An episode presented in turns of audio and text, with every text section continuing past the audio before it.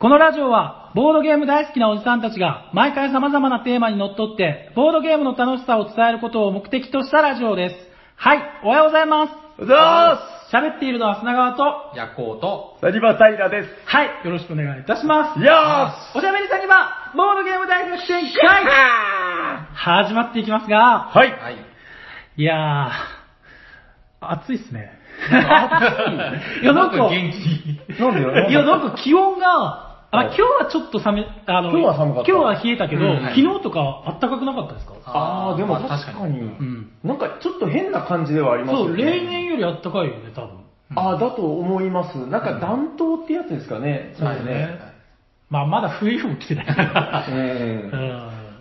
ヤコウさんの服装がなんだか。はい。今日作業着ですね。いつもこの格好です。うん、なんか、レーシングチームの、メカニックみたいな。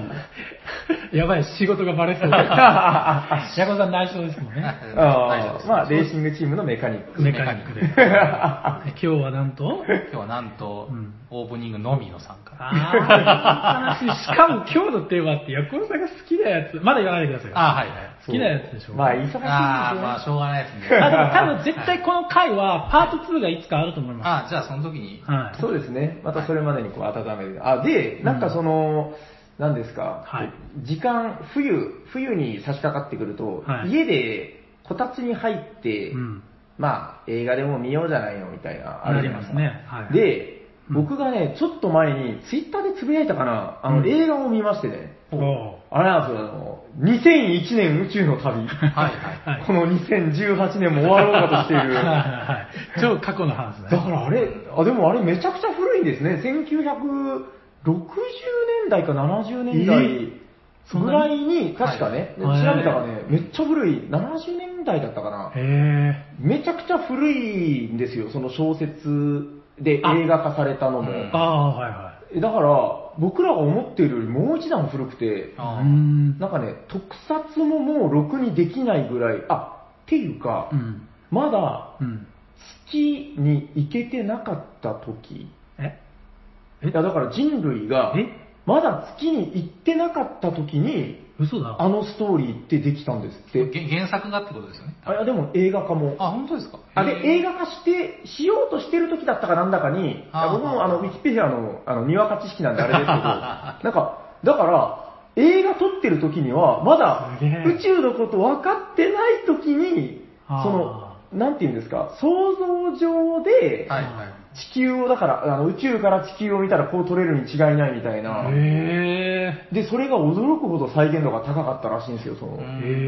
だからそういう、その、なんていうんですか、科学的検証に基づいた推測で撮ったらしい、みたいな。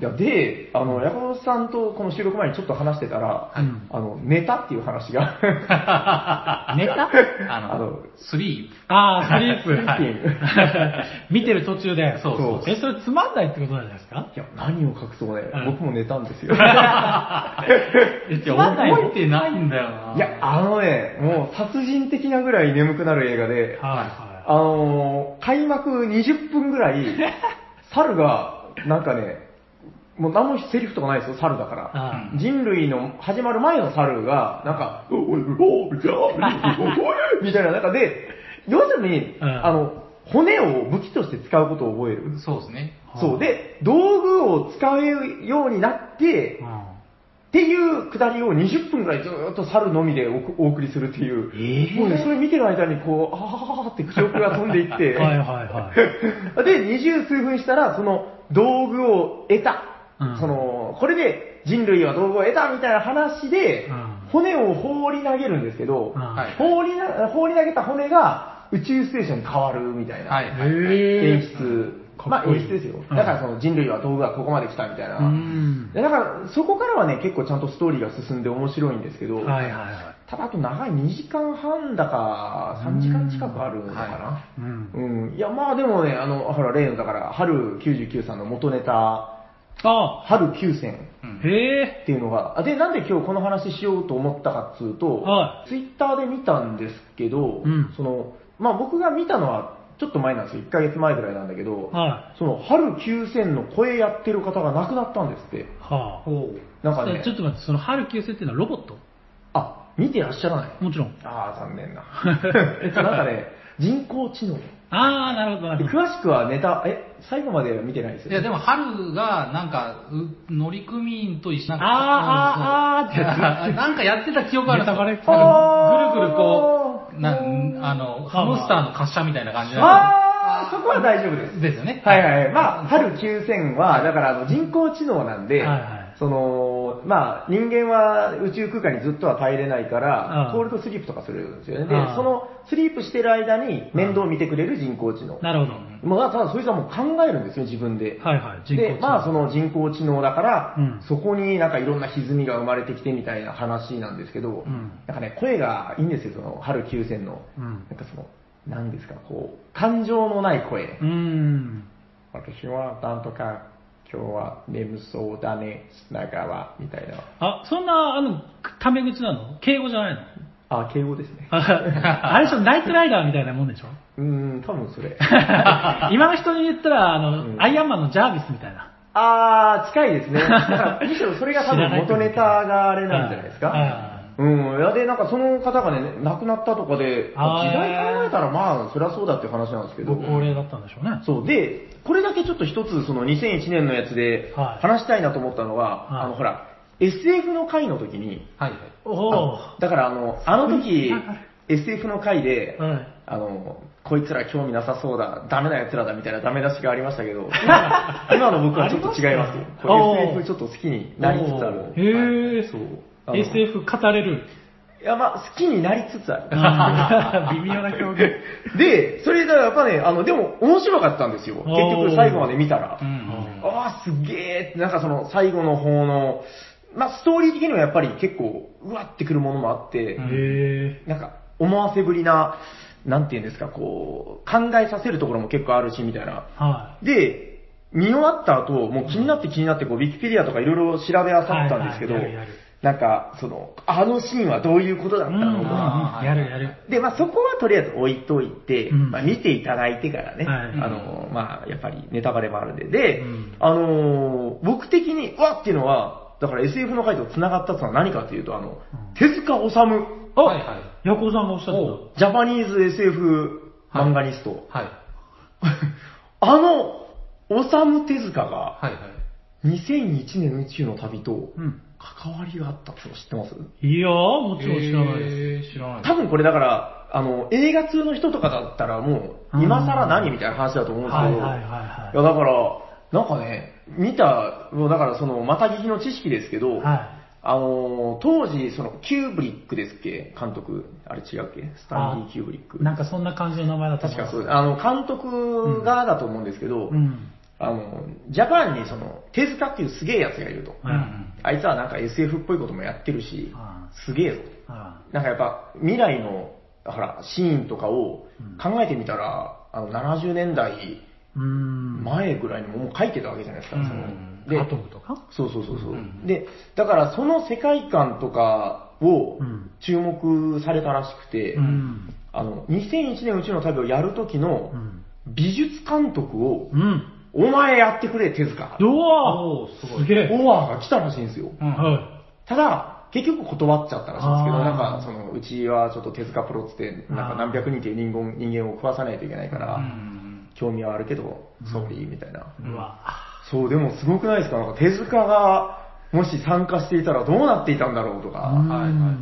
だからやっぱ手塚ってすごかったんだなみたいな。確かに。すごいね。うん壮大な。そう、ちょっと、もう一回ね、今見てみてください。あの、うんすごいですよ、結構。たださんも2001、もし手塚さんが手掛けたとしたら、はいはいはい。その春はもっと人間っぽくなったんじゃないかなと。あー、なるほどね。そうですね。いや、もう、春9000はね、いや、まあ、詳しくは言えないですけど、怖いんですよね。その、血の通ってない、こうあれってこんな怖いんだ、みたいな。えうん。なんかあれですね、こう、まるで映画ポッドキャストみたいですね。え うん。すごいなんか、どうなんだろうな。俺はこの映画知らないからはいあれだけど、あんまりす浅いところしかない。違います？違ったらごめんなさい。あの、すいません、ウィキペディアで入れる情報までしか入ってないです。うんまあでも、ヤコウさんのはい。ね、もし、うん。手塚さんがやってたとしたら、あれっていうのは、うんなんかやす、ね、深いというか、ヤコウさんの考察ですよね。まあ、多分そんな感じだと思うんですよね。あら、うん日本人ってあの、うん物に魂みたいな。あ、うんはいはいはい。西洋の人はちょっとそれと違う文化だっていうのがあって、うん確かに確多分そうですねいろいろあったと思いますよ違いが。今日なんかいいですね、こういう映画の話もね。いいですね。どういうつなげるんですか？いやいや、繋げないですよ。繋げないですか？はい。じゃあもう本編入ってきますか。はいわかりましたこれ言ったら、ヤコウさん帰るってことになっちゃう。僕はなんか我慢そう、ヤコウさんにとどめを刺すようでね。あ、でもヤコウさんもね、お疲れでしょうから。あすみません、今日は申し訳ないです。はいまた、じゃあ、レース場にはい、戻るということで。レース場に戻ります。ええっと、収録の、あの、オンエア楽しみにしてます。はい。はいお疲れ様でした。はいお疲れ様でしたじゃあ、行きましょうか。本編入ってきます行きましか。ょ本日のテーマは、う。何ですか、砂川さ働かざる者、勝利するべからず。ん。おー。イェーイパフパフパフなるほどね。それを考えてたんですね。そうです。今日俺に言わせてくれってはいはい言って、えっ、と、はいこれをだからほら、ね、はい見てう、ん勘のいいボードゲーマーは、はいあ、今日あれの話するんだなと。ああ、なるほど。やっぱり、その、横文字を並べるばっかりが脳じゃないよというか。そはい。どういうことなんですか？今日はですね、はい。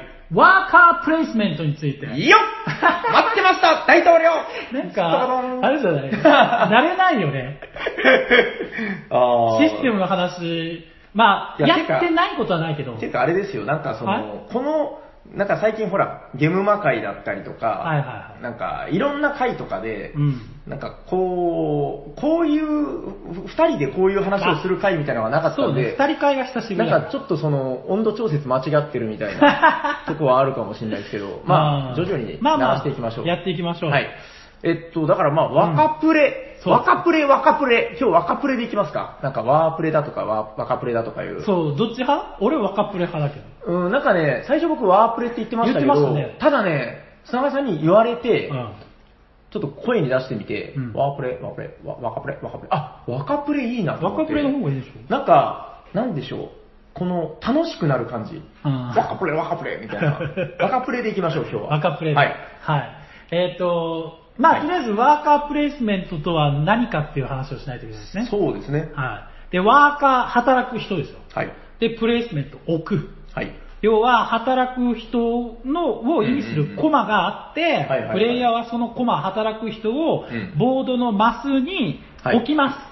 はい。置いたら、そのマスに示された、まあ、通常はアクションですよね。そうですね。そのアクションを行うことができますと。うん。で資源をもらえるとかね。そうねうん。で、このマスにコマを置いたら、はい基本的にはそうじゃないやつもあるけど、次の人は、その前の人が置いてあ、すでに置いてあるマスには置けないとか、はいはいはいはい。あとは、まあ、追加のコストを払うとか、うーん。そういったルールがあったりしますね。はいはいはいはい。あと、これは絶対じゃないかもしれないけど、その、ワーカーにご飯を食べさせないといけなあー、そうですねい。。これがあるのとないのとですね。うんはいはいはいまあ大体概要っつったらそんなそんなももんでんですよねすかね。はいはまあだからなんか今のご飯の話でもあるけど、やっぱりなんか今代表格っていうとアグリコラになるんですかね。い。アグリコラ世間的なうん。一番うん最初に出てくるね、ワーカープレイスメントといえば。そうですね。まあ知らない人でもほとんどいないだろうけど、まあ農業うんをそのシミュレートした、シミュレートしたゲームで、はい。えー、あれですね、だから、あの、農業家族、農家の、その、ファミリーをうん受け持つというか。最初は、何ですか？え、最初二人3人だっけ ?2 人か最初。二人ですよ二人最初だから、あの、まあ、おじさんとおおお母ちゃん？そうですね。その夫婦2人ではい始めた、ああ、ううちの農業も、その農家も大きくしてえなとか言いながらうん始めるわけなんですけど、うん。えー、割とそのワーカープレイスメントの特徴として、はいはい。えー、なんていうんですかね、拡張性というか、あの、うんうん拡大再生産っていう言葉とうん。う、んうん。割とセットで、なん確かゲームに入ってることが多いですよね。はい。アグリコラで言うと、うん。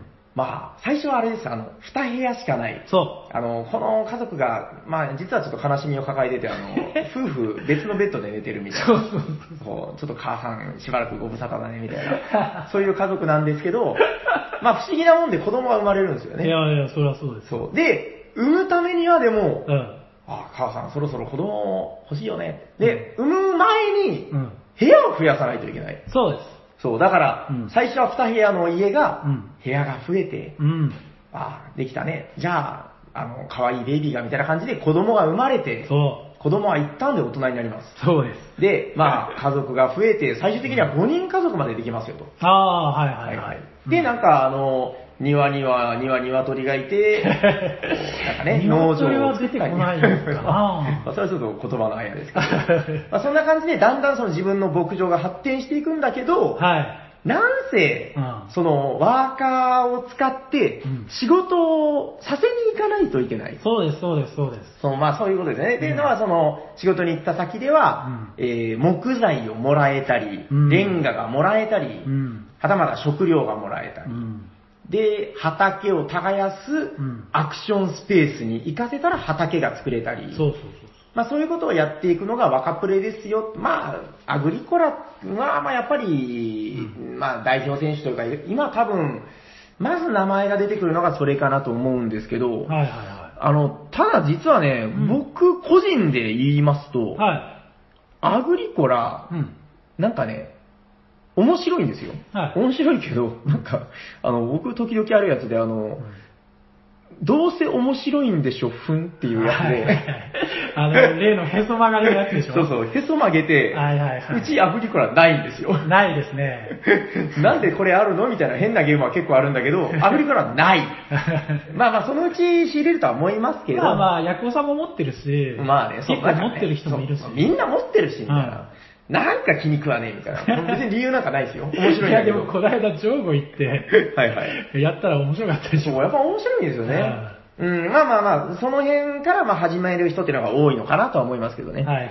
あとまあその、始まりっていうのでうん、これは名前出しといた方がいいのかなっていうおとう、あの、ケイラスはやったことありああ、まないない。ないけど、ないですもう名前を知ってる。す僕もね、一回だけやったことがあるんですけど、うんあの、例の T 斎藤さんが持ってて、ドイツえドドイツゲーム大賞ね、ドイツ年間ゲーム大賞。あれは大賞は取ってたかな。でもなんか、なんかの賞は取ってた気がしますけどね。うん。まあなんせあの、ケイラスが走りなんじゃないかみたいな話で、まあ、その、えーワーカープレイスメントの市民権を得たじゃないけど、うん。あの、ただね、意外と今のうん、このボードゲーム、うん。日本のボードゲームシーンで、うんやったことある人逆に少ないんじゃないかな、でしょう最近の人で言うと。うんだって俺実物見たことないもん。そうでしょ下手したら写真も見たことないかも。あれどうなんだろう再販とかしないのかな、うんどんな絵かもわかんない、発行絵も。ああ、そうですか。なんか王様がね、なんか、にやついた笑顔でこっちを見てるみたいな。流通はしてる。なんかね、あしてなくもないって感じですかね。ああ、再販。なんか微妙なんですよ。そんなにすんごい売ってるわけでもないし。うんで、まあ、あれどうだったかなっていう話なんですけど、あれ？あのね、ほら、アグリコラの特徴で、うんアクションスペースがだんだん増えていく。あ、はいはいはい、ステージによってね。そうそうそう。で、あの、後半になればなるほど、うん強力なアクションスペースが開放されて、はいはいで、あるじゃないですか。ありますね。なんかあの辺が、もう本当だから、ケイラスの時点で完成されてて、ああ、そうなんだ。ケイラスもね、なんかね、あの、お城から続く道がどんどんどんどんね、離れていくんですよ、お城から。あで、その道が先に進むにつれて、どんどんアクションスペースが開放されていく。ーへえ、2005年だって。うん、だからその、進んでいってアクションスペースが開放されるみたいなの、うん部分はすごく、ああ、そうですね。これは、今、ネットの画面を見てるけど、画像を見版かな？あ、違うんだ。いや、なんか、僕の知ってるすごいカラフルだね違うけど、そうですね。うん。いや、もうだからコマもカラフル。そうそう、もう、あの、こってこてのワーカープレイスメントですよ。はいはいはまあ、場所がたくさんあって、うん置いた場所でアクションができると。い。うん、う。ん。いや、やっぱりでもね、面白かったですよ。その、はい。なん、なんだろうな、やっぱそのワーカープレイスメントってうん何が面白いかって、その、うーん、シミュレート感というか、うんうんうん、そうそうそなんかね、その、より生々しいんですよね。その、なんていうか、こう、生活をシミュレートしてたう。りとか、ね。うん。まあ、ものによっては、なんか何かしらの運営をシミュレートしてたりとかう、んうんで、なんかやっぱそこにワーカーがいて働かせるっていうところうん。で、そうだね。世界観に入り込めたりとか、はいはいはい。うん。で、なんかケイラスの場合はそのお城にいる王様に気に入ってもらうためになんかいろいろするみたいな。なんかさっき棟梁となってみたいな。あ、そうそうそう、なんかね、大工の棟梁なんですよ。うんでなんかいろいろ建てたら褒めてもらえたりとか、うん。まあ、そのためにはやっぱりその資源を集めたりなんだりみたいな、うん。だからなんか、計画性みたいなのが結構大事になってきますよね。そう。若プレイ。今あれして次あれして、うんそうそう、全般。結局だから若プレイするってことは、は若の数が、い。まあ、限られてて、えで、1個プレイするとうん、若は減るから、えはいはい、そうです。まあ、その、はい、その制限がね、俺ずっと若プレ若プレ聞いてる時からずっと若さんを 連想してるんだけど、はいはいはいまあ、お医者さんにも出たことあるね。ああ、そうですね。はいあの、若ちゃんをプレイスメントして。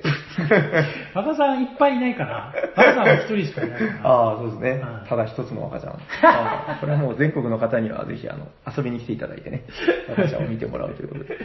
まあまあ、そんな感じ。あ、で、ええあとね、あのー、聞いたことある話で、その、はい割と原点に近い話なんですけど、原点。えっと、プエルトリコは若プレの原点なんじゃないかっていう話があって。ちょっと待って、プエルトリコってワーカーあったっけ？あれだからね、いや、まあだからそこで言われてるのは、疑似的な若プレと言えるんじゃないかっていう話だったんですけど、はいはい。あの、プエルトリコっていうゲームは、まあ大体やったことある方多いと思うんですけど、あの、うんアクション選択制あ、なんですね。はいはいはい、そうそう。まあで、そこでその、みんなが相乗りするっていう特徴的なシステムがあるんで、はいはいまあそこはまあ、あの、あんまり若プレと言うには違うかもしれないですけど、うんうんうん。なんかその、結局、うん。船長のアクションをします。はいはい。で、それを、プレートを取るってことはま、すね。船長のアクションスペースにワーカーを置くっていうのと一緒だよね、みたいな。まあまあ選択するってことでは。うん。はいなんかで、その船長のアクションっていうのが、その、もう、プログラムされてるじゃないですか。はいはいはい。だからなんかそのあたりの、うん。ん、やりたいアクションを選択していくっていう部分で、うん。まあ、プエルトリコとかも、なんかそういうものの、うんどっちが時系列的に先なのかちょっと僕も不勉強でね、よく知らないですけど、うん。うん、なんかそういう話はあるのかなって思うんですけど、はいはいはうん、どうですか？なんか若プレ、なんかでもですよ、い。はい。その、もともと砂川さんってそんなに、そう。その、重量級と言われるゲームん、もともとはそんな好きじゃなかったじゃないですか。はいはいはい。なんかでも、だいぶ抵抗なくできるようになったりしてません？そうね。そう。僕もね、不思議なもんでね、やっぱ。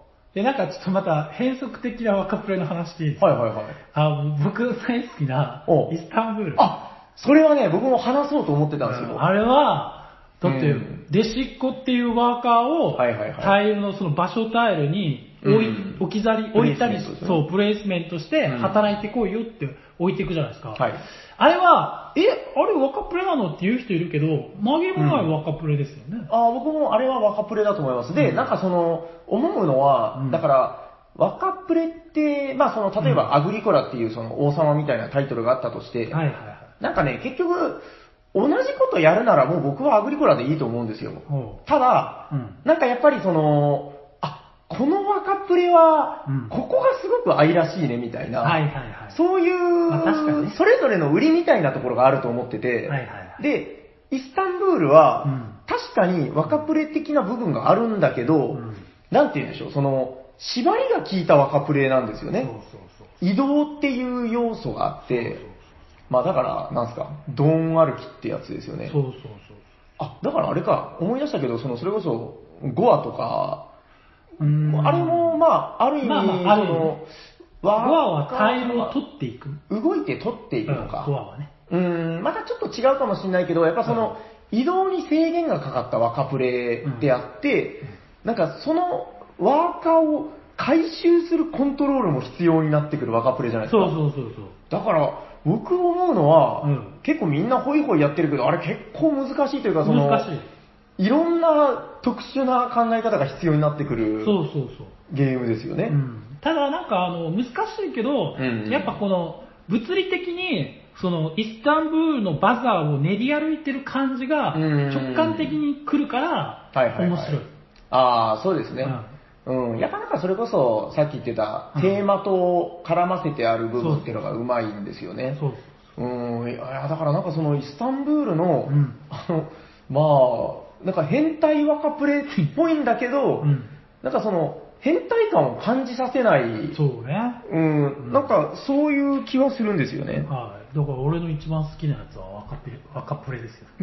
一番好きな若プレはって聞かれたら、イスタンブールいやだから一番好きなボードゲームもイス,イ、イスタンブールだから、はいはい。若プレっていうシステムが好きなんでしょうね。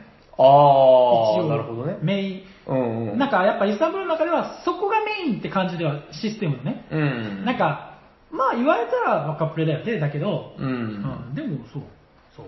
まあでもやっぱそうですよ。なんかその、自分の駒をうんここにこう連れて行ってアクションをさせるっていう、なんかね、やっぱそこに根源的な楽しみがあると思うんですよね。食料っていう概念はないけどね。うんうんうん。そこを入れるのと入れないのでは結構違うの。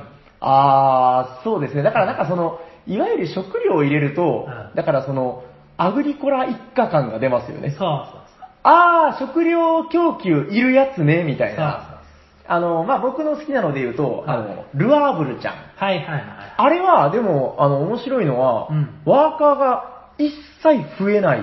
ああ、確かに確かに。ワーカーは1個なんですよね。ああれでも不思議だな。なんかその、船だっうああ、そうそう、船が増えていきますけどね。け。うん。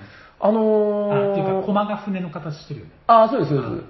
あいや、あの、ワーカーは丸いです。あ、丸いか。丸い、なんかあの、ディスクですね。ああ、そっか。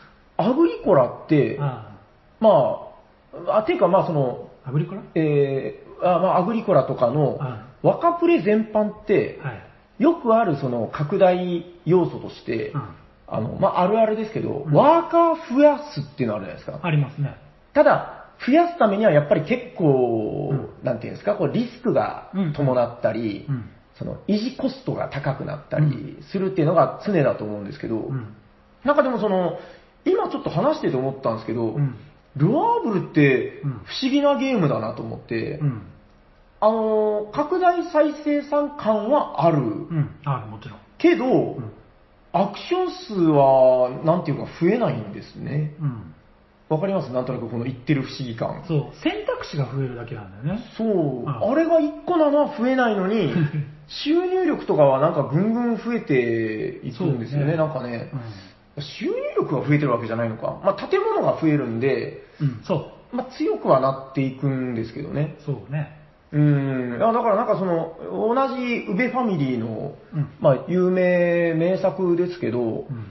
なんか、ルアーブルはそう考えたら、ワーカー一人で、でもね、あの、やっぱり恐ろしいもんで、あの、うん維持コストは上がっていくんですよね。うーん。そうそう。どんどん大食いになるっていう。あれそコストが上がっていく。一人だけどコストが上がっていく。のだから僕の中では、その、最初、ちっちゃい子供雇って働かせてたんだけど、どんどんでっかい男になっていって、お前最初は3食料でよかったのに、こう見上げるような大男になって、最後は17食料も食うようになったな、たいな。厳密に言えば、みんなで一箇所で、人は増えるんだけど、みんなで一箇所で働いてるみたいなイメージでしょうね。まあ本当はね。うん。いやまあ僕の中ではなんかその、ワーカーがどんどん太っていってるイメージ。まあそっちの方が楽しいけど。そうそう。だからまあ、維持コストはやっぱでかくなっていくんで、だんだん、そのやっぱり維持するための収入源っていうんですかね。はいはい。それが必要になるみたいな、うん。それはありますよね。ありますね。なんかな、あとまあ、宇部ファミリーまとめて話しておくとしたら、まとめてえー、僕のもう一個好きな、アルルの丘。はいはいはい。あのね、最近やったんですよ。うん。で、拡張いや、拡張はまだ結局できてなくあて、やってないまた基本をやったんですけど、はいはい。まあ、やっぱり面白いねと思って、うんうん。、で、ただ、アルルの丘の、ううーん、僕の好きポイントなんですけど、うん。あの、維持がきつくないうーん。宇部農業ゲーム。うん。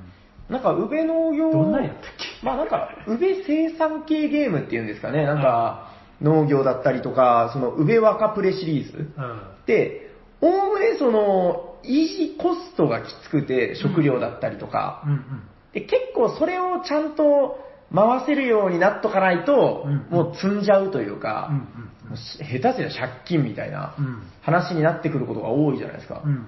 で、ある農家っていうのは、うん一見その農場を作るゲームなんで、うん。なんかアグリコラの焼き直しみたいなゲームなのかなと思ったら、うん。あの、設計思想っていうんですかね、が全然違って、はあ、はあはあの、まず苦しませようとしていない。あ、うん。だから維持コストはね、めちゃくちゃ安いんですよ。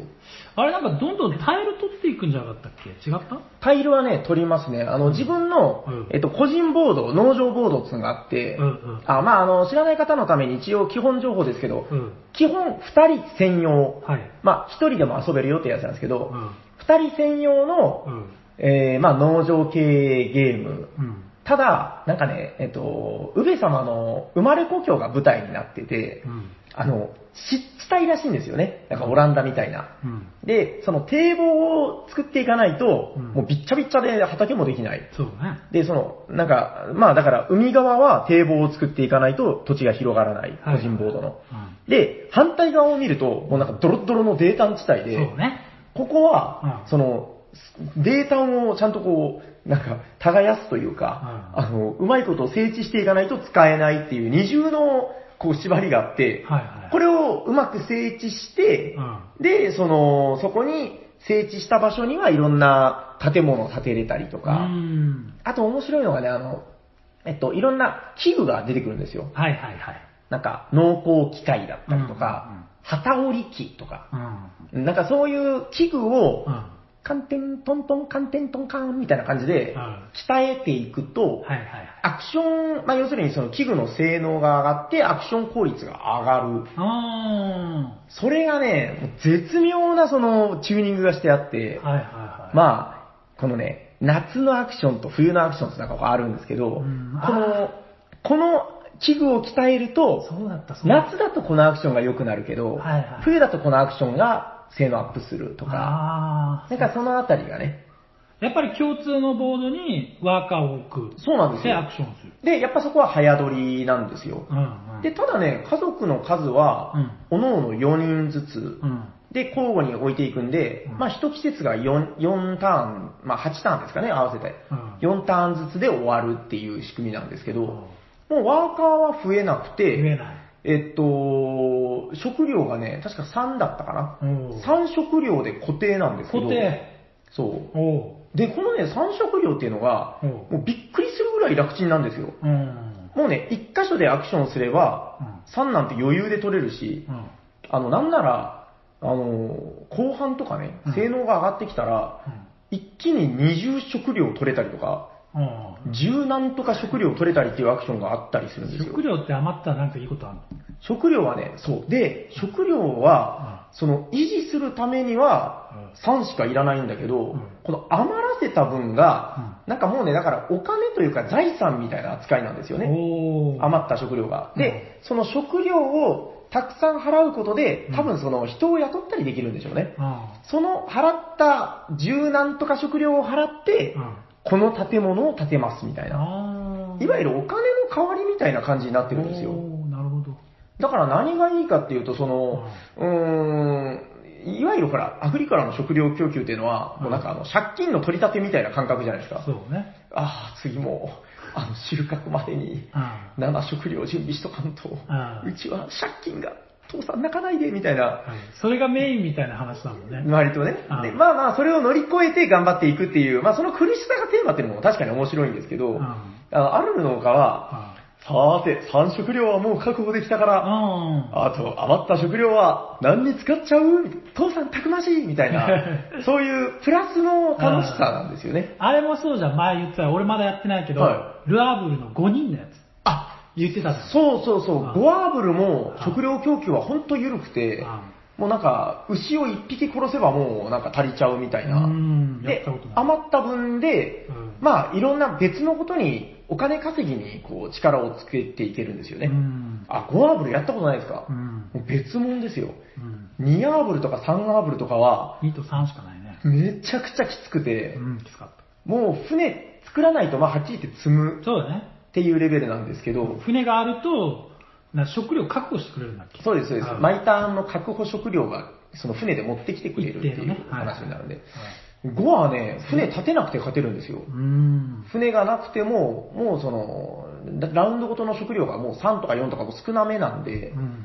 まあ、なんか、牛をいっぱい持ってる農家だったら、ああ、2、3頭つって殺しとけみたいな感じで、あ それで事足りちゃう。あ。うん、まあまあ、それは面白い。だから僕、実はゴアーブルが一番好き。なんですよね。うん、だからまあ、まあ、アルルは今言ったような感じで、まあ本当要素の多いゲームで、うん。最初こそ大変なんですけど、うん。ん、なんかその苦しさよりも、そのプラスの、なんかね、よく言うのは、うん。何していいかわからないいはまああの、アクションスペースも本当多いし、うん何やっても点が入るんで、うん。まあ、だから良くも悪くもそこで迷わされるんですけど、うん。それが、こう、わかるようになってくると、ああ、今回はちょっと、なんか、旗織りで、布、布製品、うんこう、服を織って、うんこれを売って、俺今回勝利点得るんだ、とかう、ん。もう、牧場でう、ん。牛馬いっぱい買って、うん。動物いっぱいの牧場にするんだとか、あの、アグリコラと違って、青天井なんですよね。うん。だからもう、牧場で100点稼ぐみたいなのも、まあ一応可能なのかな。まあまあそういう極端なプレーもできるっていうことやりで。たいことができる。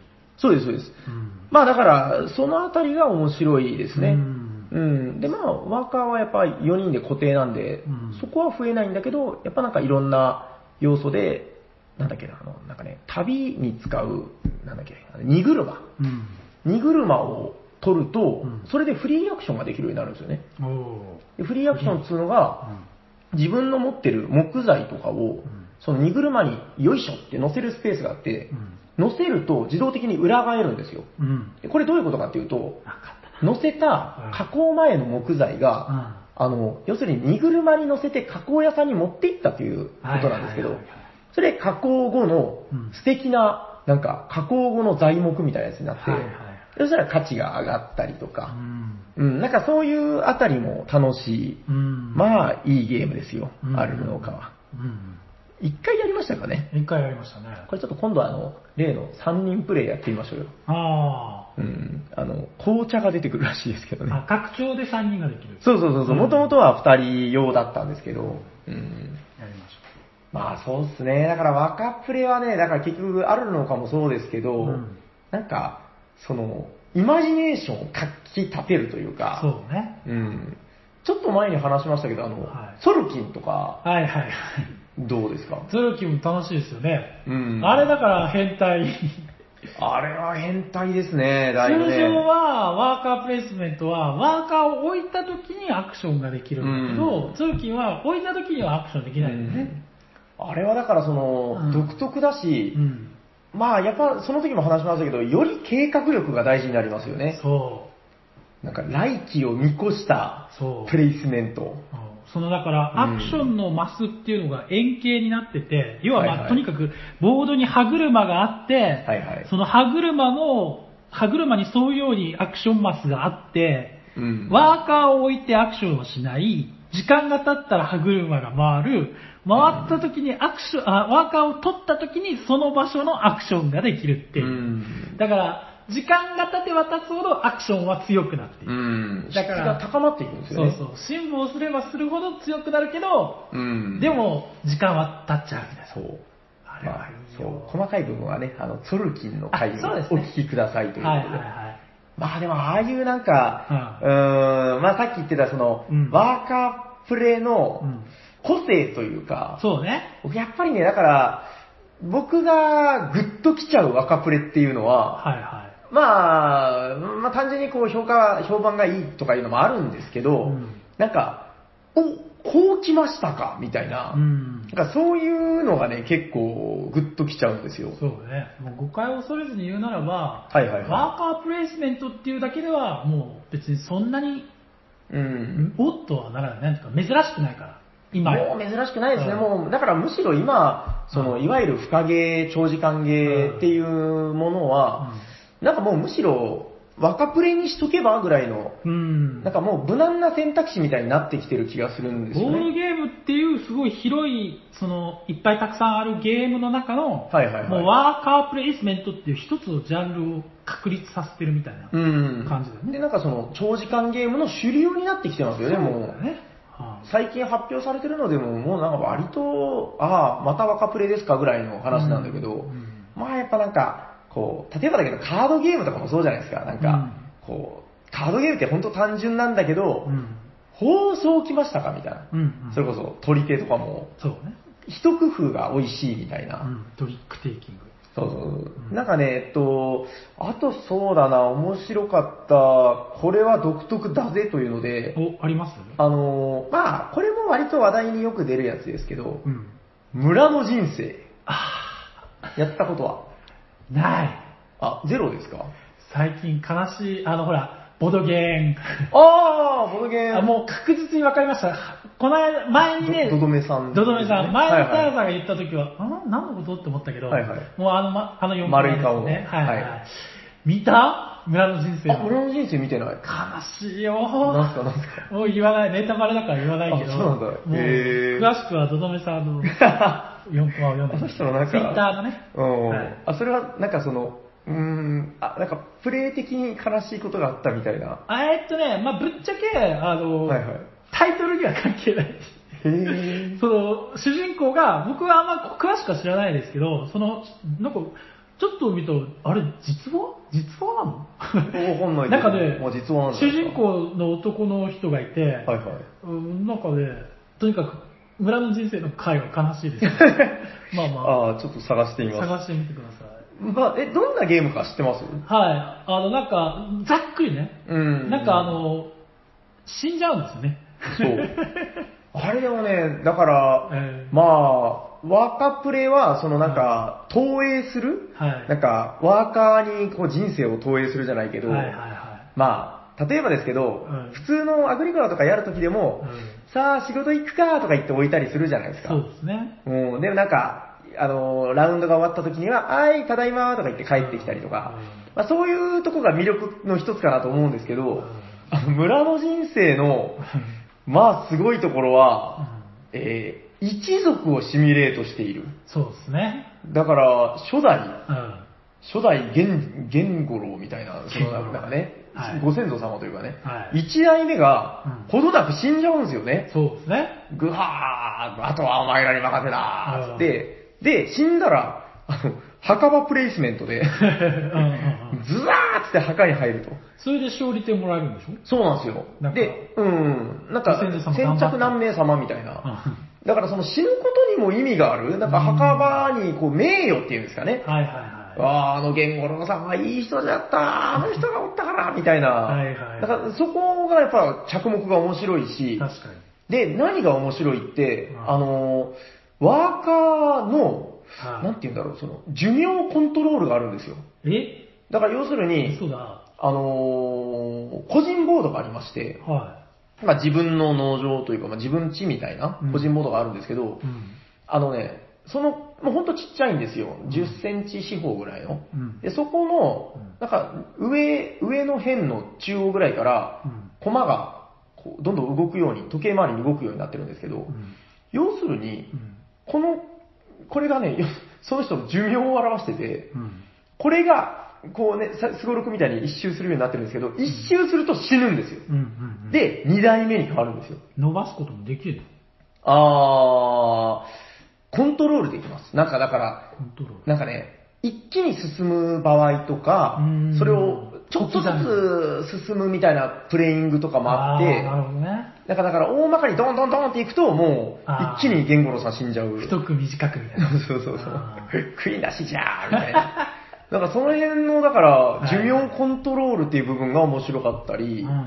まあ、あのー初代、二代目、三代目でなんかこうできることがちょっと変わってきたりとか、あ、まだお前のところ一代目いるの？みたいなう。ん。それが人によって違ったりするんですよね。うん。うん。で、なんかね、確かね、結婚するなんかアクションとかあったかな。なんか、え？ななんかちょっと定かじゃないですけど、確かそういう、なんか、ボーあのメインボード上に教会があった気がするんだよな。うんいや、教会でなんかね、宗教とかもあるんですけど、おなんか結婚、あそこからワーカー取ってくるんだったかな。うんまあ、なんせその、うん、結婚。嫁をもらうみたいな。そうそうそう。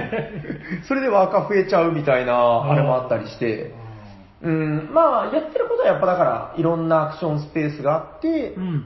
まあ、本当だからやること多いんですよね。うん。まあ、その先々でっていうやつなんですけど、うんまあやっぱ村の人生に関してはやっぱそこが、まあ、個性ですよね。うん。まあ、死んじゃう。で、その死んじゃうことにも意味があるうし、んうんなんなら、早く殺せみたいな時もあって、悲しい。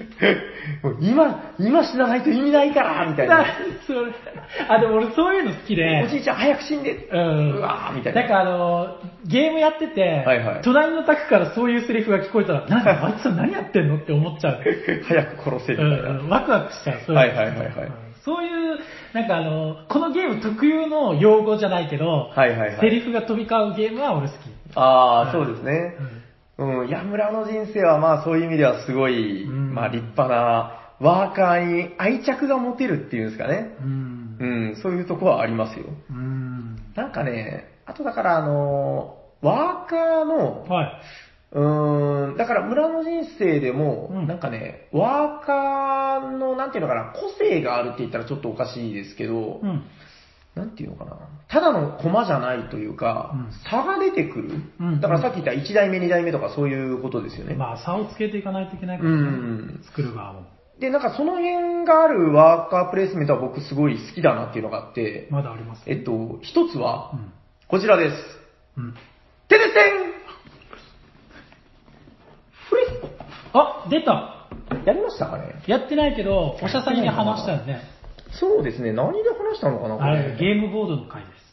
あ、そうだそうだ。あの、ゲームボードにうん宗教画を描いていくことで有名なフレスコ。そうですね。これシステムも話したかな、その時。タイトルはコンポーネントメドロー、メデレオの、うーん、ボードの、いや、うんまあシステムも話してますよ。ボードのね、復習。なんかうんそうですね、ボードの絵を、まあやっぱ、すごいんだよねって話した記憶があるんですけど。なんか弟子っ子のさ、そう起きる時間がどうのこうのって。そうそうそう。このゲームも、だからこの、ワーカーにすごい愛着が持てるというか、まあ、うんちょっとあの、怒りすら覚えたりするんですけど、まあこの、ワーカーが愛らしいゲームで、はい。えー、なんかね、ただのコマに見えなくなってくるんですよ。うん。ワーカーはいわゆる、まあまずじゃあどんなゲームかですけそう、ど、おさらい。えっと、宗教画なんですよね。あのー教会の壁画みたいなものを、うんまあフレスコ、フレスコ、フレスコ画っていうのかな、うんっていうんですけど、まあそのフレスコ画を完成させなさいって言われた、はまあそれぞれがあの棟梁なんですよね。い。うん。絵描きっていうのとはまた違うのかな？壁画職人っていうんですうかね。ん。うん、で、その、それぞれが、プレイヤーが棟梁で、うんその棟梁の下にはワーカーがいますよと。うん。で、このワーカーをどう働かせるかなんですけど、うんすんごい特徴的なのが、何時に叩き起こすか ゲージみたいなのがあるんですよね。えで、これを選択することでえ、はい。あのもう、ざっくり言うと、早く起きれば、はいなんかね、市場に置いてあるものが早く取れるんで、うんすっごい有利なんですよ。はい。市場には何をしに行くかっていうと、あの、壁画を塗るための絵の具を買いに行くんですけど。なるほど。うん。で、この絵の具が、うんまあ、早い者勝ちなんで、うん早く起きた人ほどうん、早く取れる。うん。遅く行ったら、まあ、当然、余り物しか買えない。じゃあみんな早く起きるよね。ってなるんですけど、うんえっとね、早く起こすと、弟子が機嫌悪くなるんですよ。何その弟子。なんかね、弟子のイラつきゲージみたいなのがあって、すごい人間っぽい。この一番早起きのやつとかにすると、ん。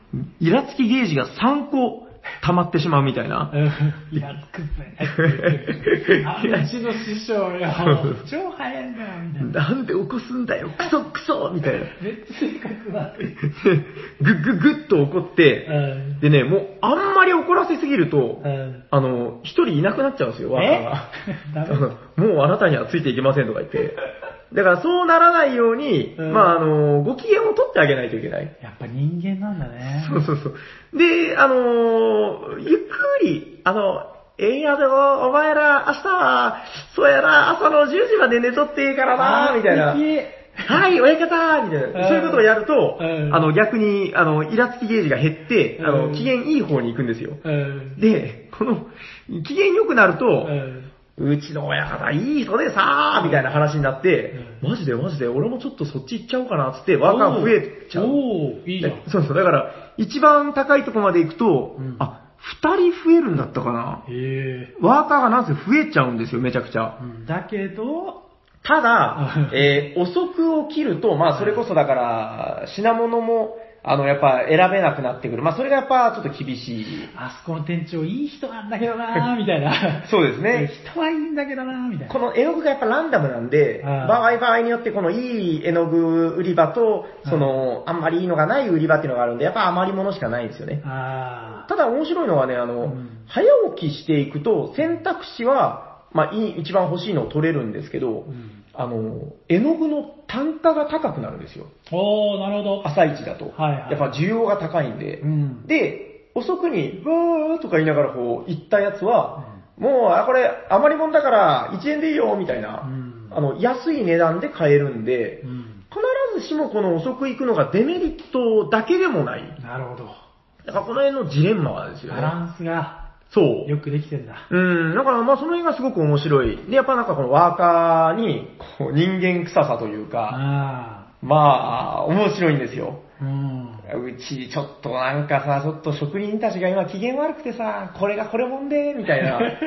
うん、なんかそういう会話をしながら楽しめるっていうんですかね。これ面白いんじゃないの？これ面白いです。だからその辺を楽しみながら、ううんん、ワーカーの機嫌コントロールっていうのがすごく独特ですよね。交渉時間60分って書いてる。そうです。これ重くないんですよ。へえ。うん、まあ、慣れてきたらもう60かかんないんじゃないかなぐらいの。うん、まああ、10歳以上って書いてる。そうそうそうそう。きりしたゲームだし、あと拡張性も高いんですよね、実は。なんかいろんな、うんこの拡張絵の具が出てきたりとか、うんなんかちょっと人物カードみたいなので特殊能力出てきたり。今回はまあこれ使うよ、みたいな？そうそうそうそうそうそう、うんそういう部分で飽きずに遊べる仕組みもたくさんありますし、はい。これは何でしたかね？ドイツゲームそうそう。年間ゲーム大賞のエキスパートかな？あいや、赤ポーンだから、ノミネート作品であ、、これノミネートか。うん Deutscher Spiele、あの、ほら、ファン投票のやつを取ってる。ドイツゲーム大賞あそっちかそうですね2010年の。はいはいはいはい。っていうそうですね話を前にしました。はい。ということで、えー、ワーカーの機嫌が悪くなるフレスコはい。でした。面白い。えーじゃあ、ラスト1個ぐらいにしますね。そうですね。うんじゃあ、はご紹介するゲームは、こちらですでですねランカスターねえこましたはい、えっと、マティアス・クラマーの、ショー・クラマーだったかな？なんかその、だかへら、えゴルフガング・クラマーとはうん。違うのだよっていう、うん。はい、クラマーですね。はい、うん。えっと、ランカスターでございます。はい。ちょうどナウな話題で言うと、あの、グレンモアって、わかります、うん。あの、羊をなんか育てたりする、うんなんか民族のね、なんか、北欧かなんかのゲームなんですけど、はい。テーマにした。うん。あの、グレンモアが今度再販だったかな、うん。グレンモア2、あ、再販じゃないのか ?2 が出るっていう話題が今出てて、うん。なんか関係あるの？あ、同じ作者です。あ、あーなるほど。グレンモアの次ぐらいじゃなかったかな。へえ。なんかなぜこの時期、すごい注目作をいっぱい出してた、はいはいはい。まあ、マティアス・クラマーなんですけどこの、巾着袋が出てきた。はい。えっとね、このゲームは、うんえっと、騎士、うんナイトですね。はい。えー、ナイトを、うんえープレイスメントしないとということで。ああ、ワーカーじゃないんだ。そうそうそう。はいはいだからまあまあまあちょっとだからね、戦争とかが出てきたりとか、おー。まあそういうテーマなんですけど、はまあまずね、あのー雰囲気がよろしいです。あの、なんだったかな、えっと、ランカスター家ってやつですよね。あの、イギリスだっけ？イングランドね。イングランドの王、ランカスターのヘンリー5世が、はいなんちゃらかんちゃらみたいな。で、あの、イングランドがテーマなんだけど、はい隣国のフランスも出てくるんですよ。へえ。あの、ここがフランスです、あの、ボード端。あ、はいはいはい。で、フランスに攻め込んだり、で、そこで武勲を立てたら、なんかいいものもらえたりみたいな。なるほど。うん、まあそうういうことなんですけど、はいはいえー、じゃあまあその若プレ的に何が美味しいか。ん。はい。あのね、ワーカーにうん。性能差があります。え？ああ、つがどんどん。これは個性的レベル1ワーカあ、ー。いきますよ。はレベル2ワーカお、高さが、ー。厚みが出ますね。コマに、うんコマの厚みが。レベル3ワーカー。そしてこれがレベル4ワーカーだあー、でかっ。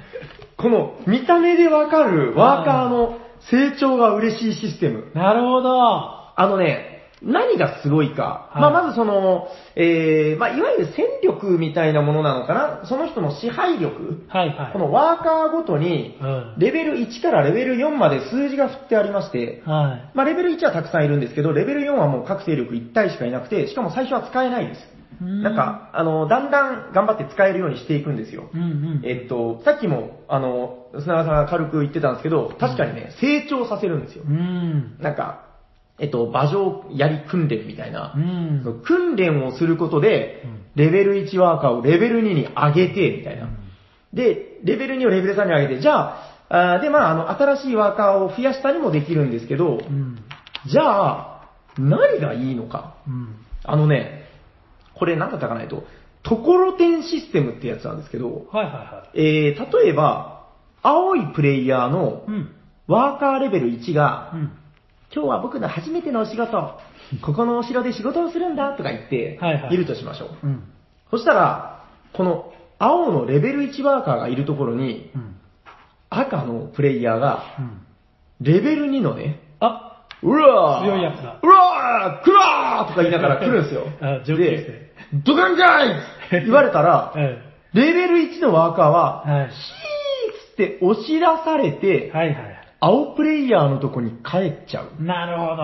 これがトゥッコロテン式です。ええ だからまあ、レベル、まあ、ところてんがね、あの、後ろから押し出してうん、こう、入れ替わるような、まはいあそういう、だからそれが戦力差で、えー、ワーカーの、まあ、差があるんですよね、個性というか。強いやつが弱いやつを押し出す。そう。はいだからまあ、ジャイアニズムっていうんですか、そうねこ。の場所は俺のものっていうので、強いやつがわがままを通しちゃうシステムやばいじゃん。なんですよ。ははい。で、えー、まあだからレベル4とかをザーンって置いちゃえばもう安心ですよみたいい。なこ。れだから同数はダメなんでしょ？多分。えっ、と、確か同数はダメですね。だから4だったらもう絶対どかされることはない。えっと、これどうだったかな？えっと、なんかね、あ、あ確かアクションスペースはそうです。あ特殊、あはい。で、えっと、まあ、そういう意味で、やっぱりこの、うちにもやっとレベル2の騎士が来てさ、とか、うん。ああ、うちはもうレベル4が俺ですたい、みたいな。これね、騎士の絵が、はいはい。レベルが上がるごとに馬の躍動感があ増えてる。あ、そうそう、最初はなんかもう、馬に乗ってないんじゃないの？乗なんかスってんのかなーッとしてるけど、うん、最初馬座ってません？これ。馬が座ってる。うん。そうそう。まあ、この、えっ、と、ワーカーコマの厚みといい、はいはい。絵の強そうさといい、直方体のコマなんだよね。で、そうですね上から見たら面積は一緒なんだけど、はい高さが、厚みが違うね。そうですね。横から見るとまあ、このやっぱこう、ワーカーがね、うちのワーカー、このレベル4使うときが気持ちいいんですよ。そうでしょう。ああ、そこだけそこだけ、ほらー みたいな。お前レベル1は返しとれみたいな。うわまあそれで押し出し、ただ意外とこれ、そんなに苦にならないのが、はいはいあの、押し出されても戻ってくるんで、ーまあ確かに。それ置き直せるんですよね。そうですね。うん、だから、まあそういう意味で、うんなんていうのかな、その、ギスギスしない。意外と思ったほどギスギスしない。うん。押し出されても、まあまあわかりました、じゃあこっちに行こっかな、みたいな。またその行く先でこう押し出されたりなんかして。あー、なんかなかなか行くとこねえっすねとか言いながら、まあなんかこう行ったり来たりするところが意外と楽しい。うん。あ、思い出した、なんかね、あの、うん騎士駒、今置いてるのは騎士駒ですよね。はいはいはい。と別になんかね、従者っていうのがいるんですよ。はあはあは騎士には従者がつきもの。あなるほどね。はい従うものですね。そうです。フロードにサムがいるように。まあ、こう、この従者をはい一緒に置いてあげると、うん。こいつがね、1兵力になるんですよ。おー、なるほど。足し算できるんだ。そうそうそう。で、だからあの、レベル4とはいえ、安心できないよみたいな話だったと思います。なるほどね。うん。まあだからそういうので、ちょっとブーストしたりなんかもして、みたいな感じですかいや面白そうですね。うん。で、この、えっと、みんなのワーカープレイスメントが終わって、ラウンドが終わらないと、このアクションが処理されないんですよ。うんだから、置いても、まだ安心できない。あ、そっか。押し出しがあるからね。可能性があるから。うん。まあそういう意味でなんか、競りっぽい感じもあるんだけど、なるほど。そこがワーカーのなんか、うん小競り合いというかね。そうね。で、表されてるんで、なんか結構テーマ的に分かりやすいっていうんですかねう。ん。うん、土管会システム。これがすごく愛らしいですね。面白いね。そう、でね、この厚みがですよ、うんあのーさっきちょっと話に出てた、あのーボード端にある、うん。あの、フランスとの戦争はいはい。まあこれ、まあ紛争って書いてるんですけど、うん。このね、フランスと、まあ、紛争に送ることができるんですけど、はい。まあそこに送るとう、ん。あの、武勲を立てることができる。うん。で、武勲を立てるといいものがもらえるんですけど、うんまあそこにプレイスメントすることもできるよと。なんですけど、うん。これがよくできててね、うん。例えばじゃあ、赤の、そうですね、うーん、レベル4うん。が、まあこの、えーフランスのある紛争地帯に行きました。はい。で、ここで青のレベル3が置いてたとしましょう。うん。まあ、なんつうんですか？こう、このままだとレベル4のやつが、えー、一番武勲を立てたことになって、うん。まあ、トップの報奨みたいなのをもらえる。あ、ここは押し出さないんだ。ここはね、押し出さない場所が3つある。競争なんですよね。なるほど。より高くその戦力をつぎ込んだ方が勝ちなんですけど、うん。お気づきでしょうか ?3 たす1は？うん。4。あ、はい。はい、3の上に1を置いてみましょう。あ、高さが一緒になった。3たす2は 5! お超えたということで、あれ？実はね、うん厚みが計算されてて、うん。は一目瞭然なんですよ、どこが勝ってるか。いはいはい。要するに、あの、3と4だと当然4の方が高いんですけど、うん。あの、3の兵力の上に、うん。負けじと2を置いたりすることができてう、んこれ置いた場合は、合計値の5で紛争に参加できる。こう重ねるのはフランスだけ？この紛争地だけ？そうです、そのそうです。元々のお城の特別、あ通常行動にはそんなことはできない。確かそれはできなかったです多ね。分できなさそうだよね。うんなんかそのできたんだったら押し出すあれがないのかそうです、そうです。あの、その従者を使って、えいっていうのはできるけど、うんうんその後で重ねるっていうのは確かできなかったはずですね。ちょっと僕も若干うろ覚えですけど。そう、ここがだからすごい特徴的ですよね。うん。うん。で、なんかその、紛争で重ねていくのも、この道具がよくできてるじゃないですか。うん。なんか、見た目でわかるそうそうそう。うんあのー高さで分かっちゃうんですよね。ね3の上に2を重ねると、5、5個分の高さになるんで、うんこう4と並べてみたときに、ああ、5が勝ってるねっていうのがうん一目で分かる。うん。このあたりのなんか工夫というか、うんこの辺もすごくいいじゃないですか。うん、面白い。これ面白いですよ。だからあの、ワーカープレイスメント的に言うと、うん。あのーまあ、メインボードには、その、だから、えー、レベル1を置いたらレベル2で押し出されるっていう、その、ワーカー場所がたくさんあるんですよね。うん。で、まあ、それぞれにかなり美味しいアクションがたくさんあるんですけど、うん。あのーこれ割と最近でも、まあ、流行りのスタイルっちゃ流行りのスタイルですけど、うん個人ボードにもあワーカースペースがあるんですよ。あ。はいはいはい。で、ここはもう邪魔されないわけですよね。はいはいはい。まあなんか、こう、ここでお金もらえるとか、うん。うん。で、えー、まあ、個人ボードだから押し出されたりも絶対しない。うん最低保証はちゃんと。そうそうそう。だから、そうなんですよ。レベル1の、このいじめられて帰ってきたやつとかも、うんまあ、家で仕事はあるからね、みたいな。なるほどね。うん。で、なんかこの、えー自分の個人ボードも、んこのなんかね、頑張って、こう、排除していけば、う能力をアップしたりできるんですよん。ね。なるほど。うん。なんかまあそういう意味で、自分の個人ボードを育てる楽しみもあるし、はうん、まあなんか何かとね、結構意欲的なゲームなんですよね。い。うん。まあやっぱり一番特徴的なのは、そのやっぱ、ワーカーに戦力がある。うん。、で、育てることができるっていうところですかね、やっぱり。確かうんに。他に見ないもんな、あんまり。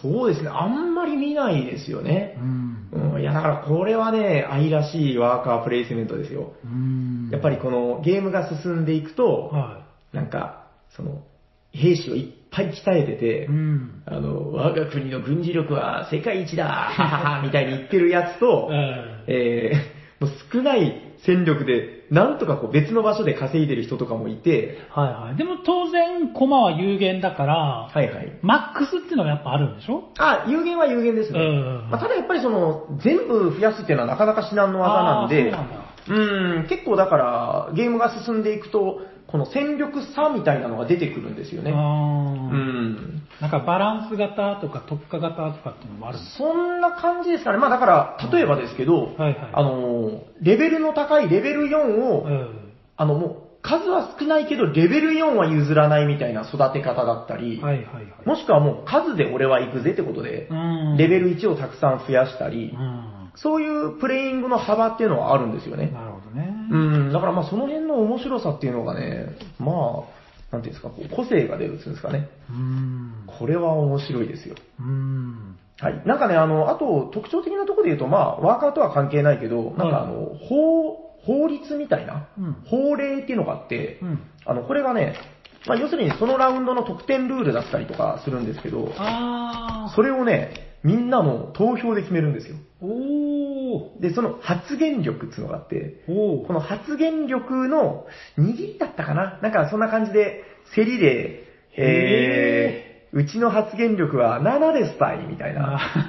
その一番発言力ある人が決めちゃうみたいな感じだったかな？えー。反対と、この法令に反対賛成みたいな。はいはいはい。なんか、このワーカーが多い人が、えー勝利点もらえますとかう、ん。いろんなテレビのあれみたいに。そうです。それがラウンドごとに2、3枚あったのかな確か。ルール、このラウンドのルールはこうですっていうのが見えてて、はいはいはい。みんなその、この法令は自分にとって都合がいいとか悪いとかあるわけなんですよだからそれを、ちょっと隣の人と、どうですかね。これちょっとうちとあんたにとってはあんまり美味しい法令じゃねえんじゃねえですかね、みたいな。で、おー、面白そう。向かい側の人がこう怖い目で見てるみたいな。うんお前ら何話してんだ みたいな。そうそうそう。ええそういう仕組みもあって、なんかとにかく、やっぱちょっと非凡というか、はいはいはいろんな面白システムが詰め込まれてるんで、うん。これあれです、あの、ほら、あえの、いつもお便りとかでも、あの、ツイッターでお世話になってた、哲郎さん。はいはい。哲郎さんが、はい。なんだったかななんかね、お子さんと二人で遊んだみたいな、ええうん、のを見て、あ、10歳以上？うん、いや、なんか結構ちっちゃいお子さんだったと思うんですけどね、なんかで、あの、すんげえ面白い、やったやった面白いみたいなツイートをされてたんですよ。もう去年の話だったかな。ええうん、で、それを見てう、んへーと思って。いや、なんかもともと、あのー結構古いゲームなんで、これ。あ、古いんだ。よ。うん、好きは好きだったんです、あ好きというか、まあ、興味はあったんですけど、まあ、その、哲郎さんのツイートがきっかけで、まあ、これをね、あのへー。なんか、米アマゾンで今安いぞみたいな、あ 例の悪魔の囁きみたいなのを見てしまって、ー はいはいははい。い。まあ、それで、まあ、買うに至ったというか、その説は、哲郎さんありがとうございますう。ん。これ、ちょっとやりましょうよ。そうですね僕もね、実はまだ1回しか遊べてなくて、えうん。やりましょうよ。一応60分って書いてるよ、交渉時間。そうですね。まあ、60分だとちょっときついかもしれないけど、うん初めての時はね、ちょっとオーバーするかもしれない。まあ、割と1時間半からうん2時間はかかんないかなぐらいうんの感覚だと思いますよう。ん。うん、これはすごいなんかね、独特な、あのーまあ、古いゲームのなんか良さみたいなのもあるけど、うん。今の人が見ても、うん。へえ、何それっていうなんか、うん、工夫っていうんでしょうか、この、なんか気遣いっていうかね。うん、チャーミングポイントがうね、ん。すごくたくさん入ってるゲームなんでう、ん、面白そう。これは面白いです。うんあの、で、ゲームとしても、あの、やっぱり結構評価の高いゲームで、ああ、そうなんだ、やっぱり。そうです、そうです。あの、まあ、やっぱり名作っていうか、うーん、なんていうのかな、なんかその時代の、なんか良作っていうんですかね。なんかこう、あるじゃないですか。プエルトリト、プエルプエルトリコとか、うんそのアグリコラみたいに、うん。レジェンドじゃないんだけど、うん。あれはいいゲームだよねっていう、うん。はいはいはい。なんかそこに残ってるゲームだと思うんですよ。うん。なんかいわゆるクイーンゲームズの大箱ですけど、はい。クイーンが最高に面白かった時代っていう話を聞いたことがあるんですけど、はい。まあ最後は余談でしたが、なんせワーカーがジャイアニズムを発揮するうん。稀なゲームでございます。ランカスターでございました。はい。ありがとうございました。どうですか？まあ、まだまだね、いろいろ紹介したゲームはあるけど、また今度、ヤコウさんと、そうですよ。どうだだからこのテーマ話そうっつって、はいあのーまあ、今日の朝ね、なんか、ああ、ヤコウさんもきっと喜ぶね、とか言いながら、そうそううん、ヤコウさんも若プレ好きだもんね、そうね、ね、って言ってたら、こんなこと。かわいそうなことになってえ。ーまあでも絶対パート2あると思うんで、そうですねパ。ート2の時はヤコウさんに暴れてもらいましょう。そうですね。はいヤコウさんの好きな若プレっていうのもいっぱいあると思うんで。はい。じゃあ、はい本編の方は終わってっていいですか？はい。何でしたっけ、テーマ名。働かざる者、勝利するべからはい。ず。でした。ありがとうございました。ありがとうございました。とことん。じゃあ、あのコーナー行きますか。行きましょお便りのコーナー。本日も番組にお便りが届いておりますので、う。おやおや。紹介させていただいてもよろしいですか？いいと思う。このお便り、読む前に、おー、なんすか？あちょっと注意事項があるんですけど、何注意事項で？あの、まずもって、多分だけど、い平さんは、TBS ラジオの、おえっと、おぎやはぎのメガネビーキっていう番組、ラジオ番組、うーん一、二回聞いたことあります。あーうん。の、はい。えっと、名物コーナーで、週刊おぎやはぎ批評っていうコーナーは、はあ、はあ、知ってますか？それは覚えてないっす。なんで？えっと、まあ、一応この概要、なん概要を説明するんですけど、はまあ、リスナーがあの、先週のおぎやはぎのこのオンエアを全部2時間聞いて、おぎやはぎのダメだったところを一個一個指摘するっていう。はいはいはい。コーナーなんですよ。おー。で、まあ、おぎや怖いじゃないですか。う。ん、おぎやはぎはひどいから、まあ、うんお前ら頑張れよと。はいはい。まあ、あの、あの、番組自体が、リスナーが、おぎやはぎに対して当たりがきついんだよね。まず、メールのスタートが、おい、おぎやはぎから始まるんですよ。はいはい。大体のメールが。っていう感じ。しかも本当になんかひどいっていうか、まあ、的確？当たり前のことしか言ってないんだよ。番組中にあくびするなとか、物くちゃくちゃ食べるなとか、当たり前のことしか言ってないんだけど、で、まあ、コーナー趣旨はそれで、このコーナーの前にちょっとした、まあ、まあ、だから、怒ってるんだけど、まあ、マジでは怒ってないよみたいな。うんまあ、そういうコーナーがありますってことだけは、はい知っといてください。で、はい。で怖いな。、まあ、忘れて、まあ、心入れ替え、心入れ替えて。心入れ替えて読みましょうか。えっと、はいなんか、おしゃさにに来た、実際来たお便りを読みますね。はいはい。えっとはい。あ、で、その、まあ、まあ、みんなね、脳内再生で、うんえっとね、ショパンの華麗なる大演舞曲か、ベートーベンのメヌエットを頭の中、まあ、クラシックですね。はいゆったりした。あクラシック。うん。はいポロポンポンポロポンポンポロポンみたいな。あわかてんてれんてんてんみたいな。まあそういうクラシック、のんびりとした優雅なクラシックを流してると思って聞いてくださいね。なんか怖いな。はい。はい。えっ、と、コーナー名、週刊、おしゃさに批評。静岡県伊豆の国市。おしゃさにネーム、イントリーゲで7人友達亡くしました。63歳男性。いい名前だ。こんにちは。いつも楽しく拝聴しております。もう本当に楽しいです。楽しくて楽しくて、気づくとうん、いつも便座の上でランニングマンをしています。しかし、今回は違います。私は怒っています。はい怒りに震えています。こんなに怒っているのは、同級生のさよこちゃんに、お気に入りの下駄におしっこをかけられて以来、50年ぶりです。さよこちゃん。第119回、はいお便りスペシャルで、あ私がランニングマンの体制に入ったうん。1時 ,1 時間21分頃、はあ番組が経過して1時間21分頃ですね。うんうんこしてる時ね。私の最も尊敬しているはいサニバタイラ様がこうおっしゃりました。なんだろう。週1回になったんだったら、おめえらケチケチせずに何通か呼んでくれよと。はいはいはい。まあそう、これは耳を疑いました。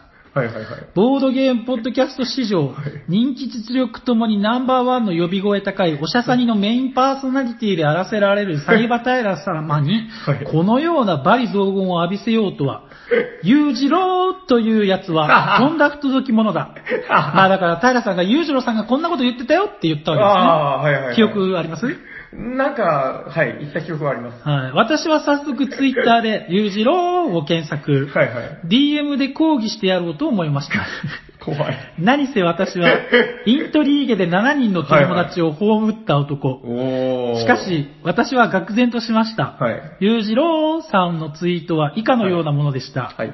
それとあれだ、お便りのコーナー、かっこポンはいポンポンポンは、はい週1配信なら2通ぐらい紹介してもいいと思うの。鍵かっこ。はい。サニバタイラくん、これはどういうことかな？おめえらケチケチなんてどこにも書いてないよ。それでは裕次郎さんがあま、これでは裕次郎さんがあまりにも不憫でなりません。なるほど。この不祥事にどんな落とし前をつけるのか期待しているよ。では。ということで、はいえっ、と、長文失礼します。はい。えっ、と、ラジオ好きな砂川さんならご存知かもしれませんが、はいこれはおぎやはぎのメガネビーフという ラジオの1コーナー週刊おぎやはぎ費用をパクったネタになりますので、はいご了承くださいということで、裕次郎さんからいただきました。以上です。よくできたネタですね。はーい。これもし俺が知らなかったらどうだと思う、どうなってたのまあ、当然知ってますけどね、僕は。すごい。だから、あの、うんこしてたのも裕次郎さんで、裕次郎さんが裕次郎さんの弁護をしてると見せかけて裕次郎さんだったっていう。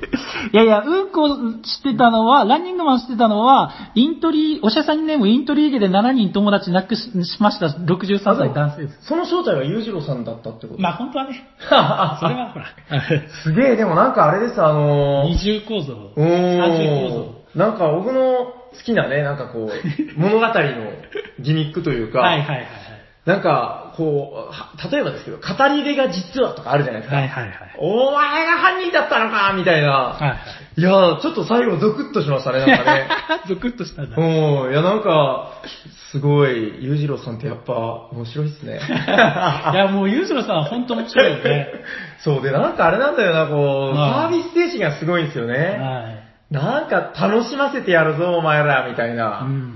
いや、こんな反撃が来ると思ってませんでした。だから、ゆうじろうさんが、はいえっと、一週間に一回なんだから、うん2通読めって言って、そうそううそれ、で2通紹介することになったんですけど、はいはいはい。今回は1通しか読みません。あれ、なんでなんで？あ、なん、そう、これはわざとですか？うん いや、だから、はいステッカーは裕次郎さんにお届けします。おえーいや、もう本当いつもありがとうございます。はい、いつもありがとうございま なんだこれみたいな感じだけど、いや、でもなんかもう、あれですよ、裕次郎さんは、うんもう、前も言ったかもしれないけど、あの、もう職人ですから。す。そうですね。はい、ネタ職人の裕次郎さん。いや、俺はだから、あの、ツイッターで、なんかほら、画像加工してた笑いの撮り方してたでしょ、はい。こういうちゃんと文章のみでもねえいけますよっていう。ねえ、いやーなんかだから、端々にこう、裕次郎イズムがね。裕次郎ですということで、まあ、あの、はい裕次郎さん、ステッカーをお届けさせていただきますので、はいえっ、と、まあ、お届けさせていただきます。はい。で、えっと、この番組ではお便りを募集しております。はいツイッターアカウントおしゃべりサニバの DM か、Gmail アドレスおしゃべりサニバアットマーク Gmail.com、シャワー SHA でございます。こちらの方まで皆様のご応募待ってまーす。はい。ありがとうございました。じゃあ、今日はあれですね、ヤコウさんがいないから久しぶりに、そうですね。北川さんの、はい、アナウンスで。楽しみ。じゃあ、はい。あのコーナーいきますか。よいしょホットゲームナイトイヤッハホットなゲームを紹ー介するぜドーン誰かが、今日は誰だ？俺だードコドコドーンドコドーンはい。はい。ということで、サニバタイラがはい。ご紹介する本日のホットゲーム。うんはい。ちょっとね、あの、言おう言おう言うまいかと思ってましたけど、何ですか？あの、まあちょっと言っちゃいましたけどね、あの、この前の収録がね、ちょっと時系列的には飛ぶんですけど、何ですか？あの、ゲムマの回で、あの時声が出なくてね、ああ、はい、はい。もうあの苦しい収録から、これ一週間ぐらい空いて今日なんですよ。そうですね。はい、ということで、あの、声が出るってこんなに楽しいすったかーということで、本日ご紹介するホットゲームは、こちらですすげえクロニーはい、来ましたアナクロニーでございます。太陽さん、今収録が始まったかのテンションですね。いや、だからやっぱりこさっきもう、喋ってたのに。そう、ちゃんとこの声が出るってこんなにいいことだったんだね、みたいな。すごいね。はいはいはい。アナクロニーでございます。アナクロニはい、アナクロニー。はい。どんな意味かはちょっとご存知、存じ上げないんですけど、まあ、はいはいあのーなんせ、うんえっ、と、今話題のー。はい。ワカプレでございます。まあ、俺たちが話題にしたんだけどね。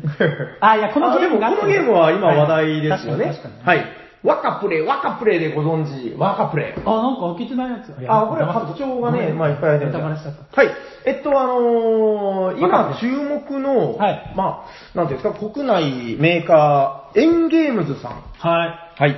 えっと、話すの、だから地方のボードゲームショップが、もうその、え？なんですか、輸入販売を今手掛けて、え？しかもその出すゲーム出すゲーム、あうんの、注目作なんですよね。だからあの、あれです、えっと、 Welcome To とか、はいはいはいはい。えー、サグラダ、そして Paper Tales とああ、はいはい。かね。だからそういうその注目作を出してきたエンゲームズさんが、は満を持して放ったい。、うん。えー、名作ワカプレイ。うん。まあ、去年ぐらいの新作です、これも確か。はい。でね、あの、初めて知ったのは、えー、沖縄のね、あの、ほら、タマンチュさん。はいはい。が、あの、サイコロ堂でなんか遊んだか借りたかな。で、これめちゃくちゃ面白いぞ。えで、朝からアナクロニー、夜もアナクロニー、妻とアナクロニーみたいな、まあそういうツイートをされてて、はいはいえー、羨ましいなと思ってたんですけど、えはいはいはまあただやっぱ結構入手難なゲームだったんですよね、海外出版で。い。なるほど。まあかなりでかいゲームですし、うん。はい。で、まあちょっと諦めてたんですけど、まさかの完全日本語版が出た、まさかの完全日本語。出るぞ多いということで、はい。出ちゃいましたね。いや、これでも言っとくけど大変だったと思いますよ。あルールブックが。基本ルールブックがね、35ページ。うわ。35ページのもうなんか論文読むみたいな感じですよ。これの和訳を全部された。ええー、で、まあカードはね、割ともうあのアイコン化されてるんで、そこはそんなにないんですけどえ、うん。えー、い一緒にというか、まああの別売りの拡張。うん。こちらもね、薄いとはいえう、ん。11ページのみっちりとしたルールブック。あはい。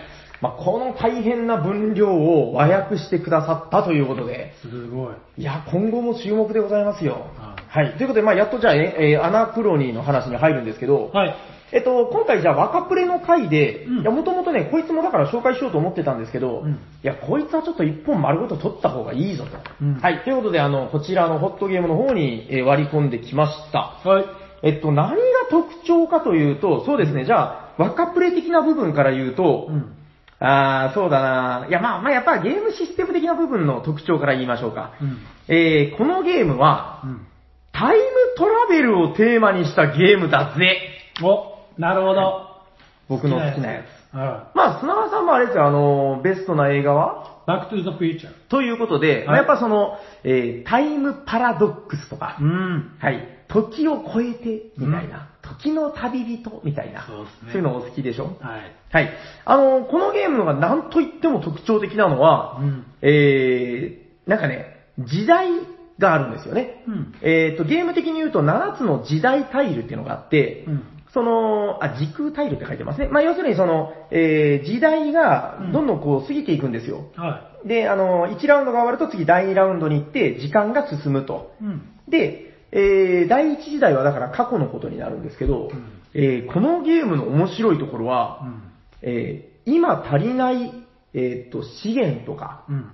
えーそうですね、まあ、鉱石だったり、うんまあ、なんかね、いろいろあるんですよ。まあ、水とかも大事だったりするんですけど、ねねはたまた、ワーカー、あ、働くためのワーカーも、確かに、ワーカー。えーっと、未来からえ？前借りできる。えー、ドラえもんじゃないですか。そう。どういうことかっていうと、うんあの、未来の自分はいが過去に来て、はい。あの、よう、2年前の俺、つって。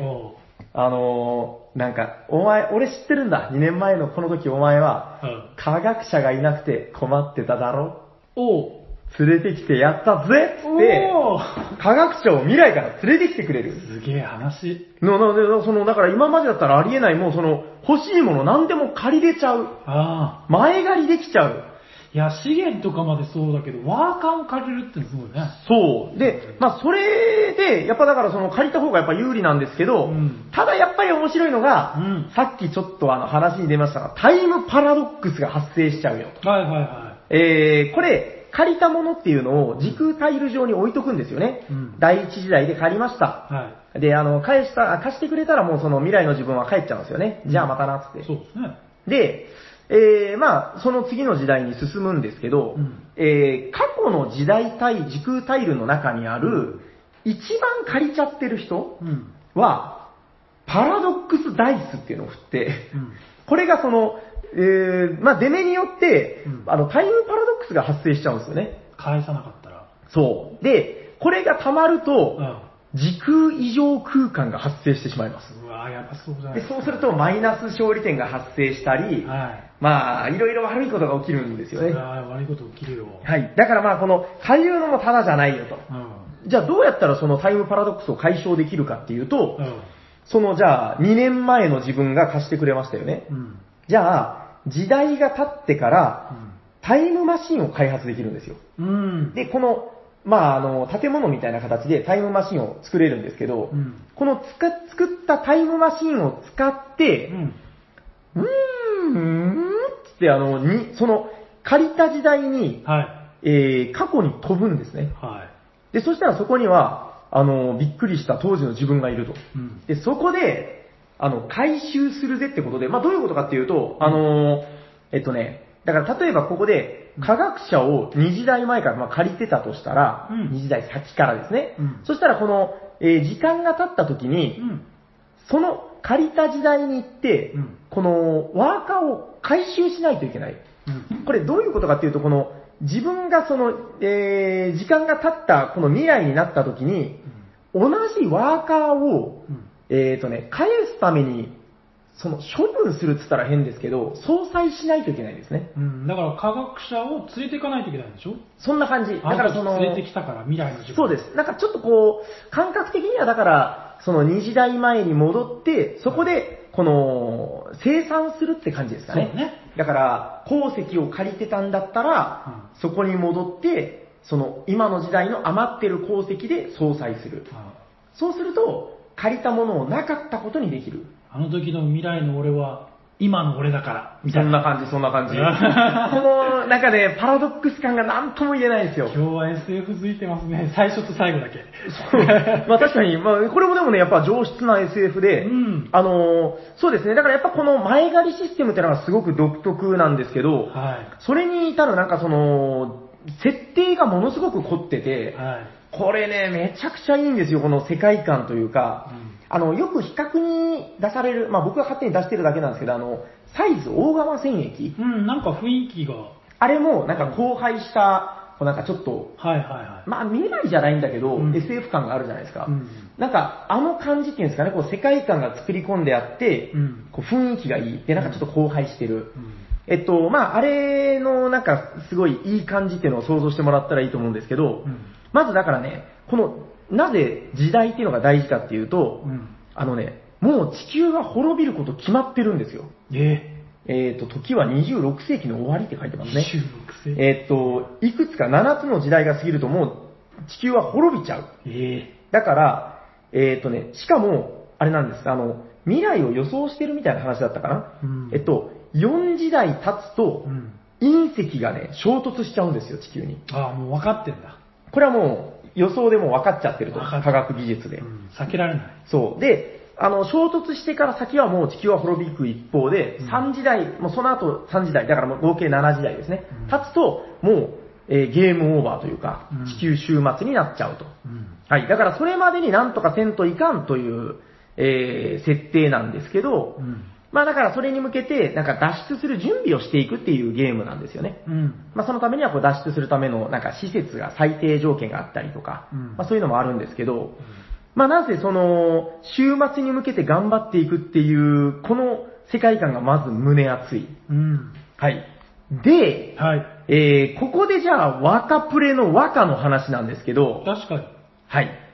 あのね、今日このゲーム紹介しようと思った、あの、若プレの若の、えー、工夫っていう話なんですけど、はいはこのゲームの和歌はもう工夫がめちゃくちゃ効いてて、い。未来から借りれる。そうですね、あの、うんなんつうか、まあ、いろんな、あの、工夫ってあったと思うんですけど、はいはいはい。えっと、まずね、うんこのゲームのその時代設定はだから荒廃した時代であると。うん。で、あのね、もう言っちゃうと、うん。地球の地表部分は、うんなんかね、毒ガスとかが多分なんかあるんですよ。で、うんもう生身の人間は地表部分では生きることができないみたいな設定になってます。なるほど。はい。で、じゃあ人類はどうしたら、どうするかというの？は、そのなんか地下とか、うんコロニーみたいなところでん暮らしてるんですよ。はいはい。生身の人間たちはね。うん。で、じゃあ、どうやって、あの、ただ、あの、重要な鉱石とか資源とか、うん。えー重要なものっていうのは大体地表部分に行かないと手に入らないんですよ。あこれがどうやって表されてるかっていうと、うんあの、メインボードに、まあ、いわゆるアグリコラ的なそのアクションスペースがあるんですけあ。ど、はいはいはい。えここに行かないと重要なものは全く手に入らない。うん。ただ、そこに行くためには、生身の人間ワーカーでは行くことができない。はい。ということで、ここで登場するのがこちらですうん。作ったことエグゾスーツ。あ スーツ。はい。これがね、まあ、いわゆるロボットみたいなものなんですけど、はいはいまあ、だから、大釜戦役で言うとメックみたいな。はいはいはいはい。まあ、だから人間が乗り込めるぐらいの大きさの、うんまあ、ロボットっていうんですかね。ははい。このエグゾスーツをい。、うん。に乗り込むことで、うんワーカーが、そのメインボード上の地表アクション部分に行くことができる。なるほど。えーと、これがね、どういうことになってるかっていうと、はいわゆるだから自分の持ってるワーカーっていうのは、なんかね、あの、ちょっと長方形っぽいなんかタイルで表されてるんですけど、はい。この生身の人間タイルは、いわゆる個人ボード内のアクションスペースでしか使えないんですよ。安全な場所だ。ここはまあ空気とか水があって安全だみたいな。うそこではまあ制限なく使えるんですけど、うん地表部分には行けないよと。じゃあ地表部分に行くには、うんエグゾスーツをまず充電しないといけない。充電。はい。で、この充電するためには重要なこの貴重な資源であるエネルギーコアトークンみたいなのが必要なんですよね。はいはいはい。で、これがすんごい手に入らないので、うんそんなにやすやすと充電はできない。うん。で、またこのね、充電装置を余らせておかないと水が手に入らないとかう、ん。なんか、その、電力で水を作ったりしてるんでしょうね。うん。だからこの、うーん、充電をすればするほどワーカーは増えるんだけど、なかなかそんなには使えないんですよね。うん。だからそういうところでうん、この、えっとね、だからワーカーが二重構造になってるんですよね。は生身の人間ワーカーと、うんこの充電したエグゾスーツに乗せるワーカい。はいはいはい。ー。ワーカーをこのスーツの上に乗っけると、うん初めてメインボードに行けると。そうですね。はい。まあ、これがすごく面白いんですよね。うんだからこの、ラウンド開始時にみんなで、この一斉に計画を立てるんですよ。うん。今回我が国は、このエグゾスーツを3つ充電する。そしたら、まあ、3アクションを約束されるってことなんですけど、ね。でこれを、まあ、我が国は思い切って、6エグゾスーツ出すぞ、6! みたいな。はい。この、だから6エグゾスーツってことは、だからもう一気に家族を6個を作ったみたいなもんで、うん。圧倒的な手手数でね、はい。たくさん手に入れるんだけど、うん当然やっぱりきついんですよね。そうです。エネそれをルギーがそれだけ必要なんですから。そう、維持するためにはいろんなものが必要になってくるし、水もきつくなってくるみたいな。うん。まあ、ここのやっぱり計画のジレンマですよね。ははい。まあ、だからこのやっぱり面白い。で、このエグゾスーツっていうのが、うんあの、元々の基本では、はいまあこれもタイルだったんですけど、あらあのね、拡張を買うとい。、うん。どんどこどんどこどんどこすっとこどーんということで、あのーサイズ大釜戦役についてるあのメックのフはいィギュアね、はいはいはい。あれに負けるとも劣らない。まあ大きさがよ、完全にね。はい。勝るとも劣らない。そうだね、負けるとも。はい。あのーかなりでかいですよね。はい。しっかりとしたうんサイズの、えー、フィギュアがついてきます。フィギュア出たもうこれね、あの、今から買う方、あもうね、絶対買ってください、拡張。あ。このゲーム、拡張のこのミニチュアがついてるのとついてないのではもう、なんかね、没入感が全然違いますから。そうだよね。そうなんですよ。あの、もともとはだからこれ六角形のタイルに乗っけるっていう形で再現されてたんですけどう、ん。あのね、このミニチュアが、エグゾスーツミニチュアが、うん。おもむろに、頭上を見ると、うんあれ？母さん、このミニチュア壊れてるよ。上にポストみたいな穴が開いてるよ。母さん、こんなんじゃ遊べないよ。なんだよ。まさしく？ん違うのよ。このミニチュアは。この上のポストみたいな切れ込みの部分に、ワーカーを差し込んで使うのよ。母さんということで、このミニチュアは前代未聞。うん。ミニチュアの中にタイルを差し込んで使うミニチュアでございます。めちゃくちゃ面白いですよね。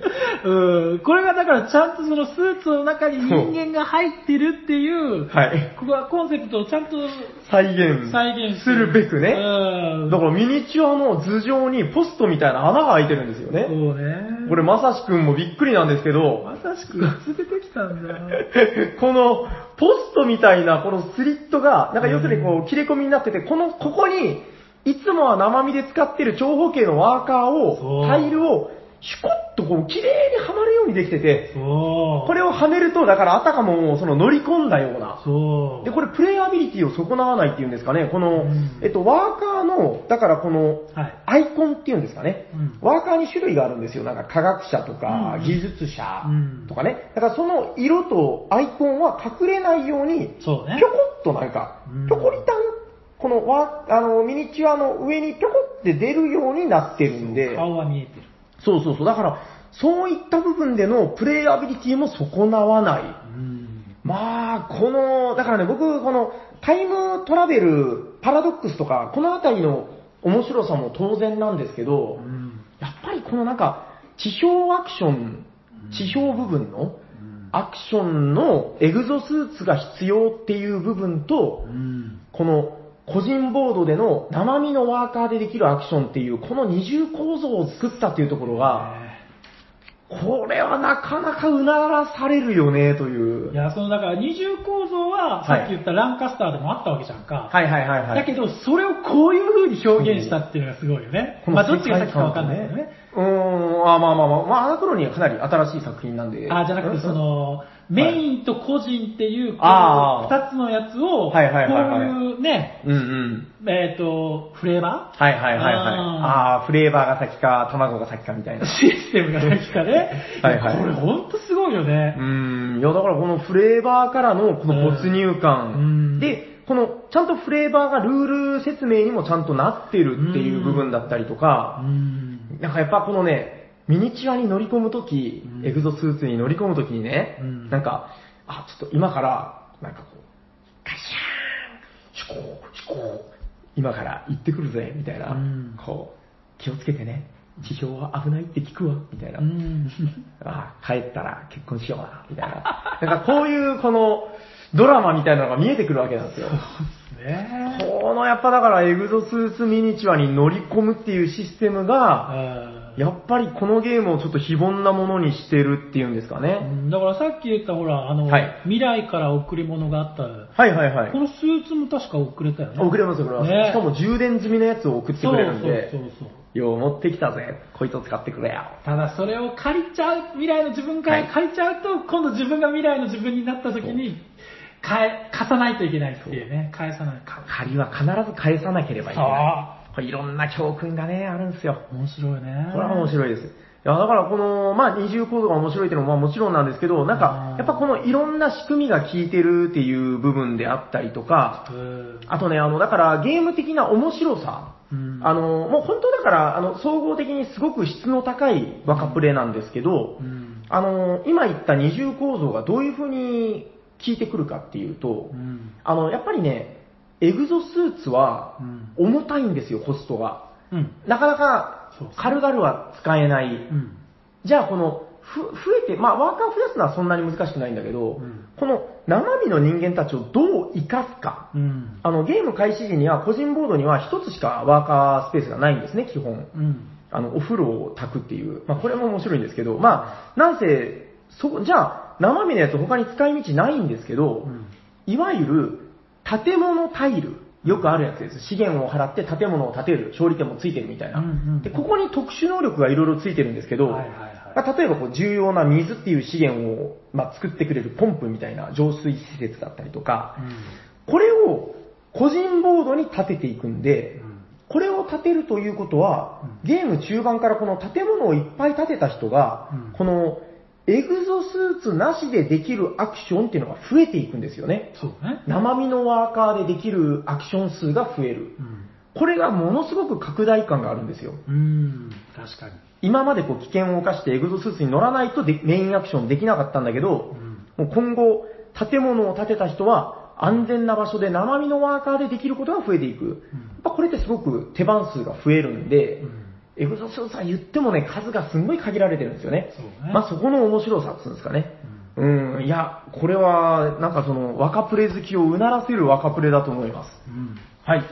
ということで、はいまあまあ紹介したいことはいっぱいあるんですけど、もうね、全部紹介すると本当とんでもない時間かかるんで、うん。えー、ぜひ機会があれば遊んでみてください。はい。えー、このフレーバーとの、このコラボ感が凄まじい、うん。えー、まあ、通好みな若プレ、うん。アナクロニーでございました。はい。はい、ありがとうございました。じゃあ、終わっていきますか。いしょ。えー、聞いてくださった皆様、はいありがとうございました。またお会いいたしましょう。はいお届けしたのは砂川と、サニバタイラです。ありがとうございました。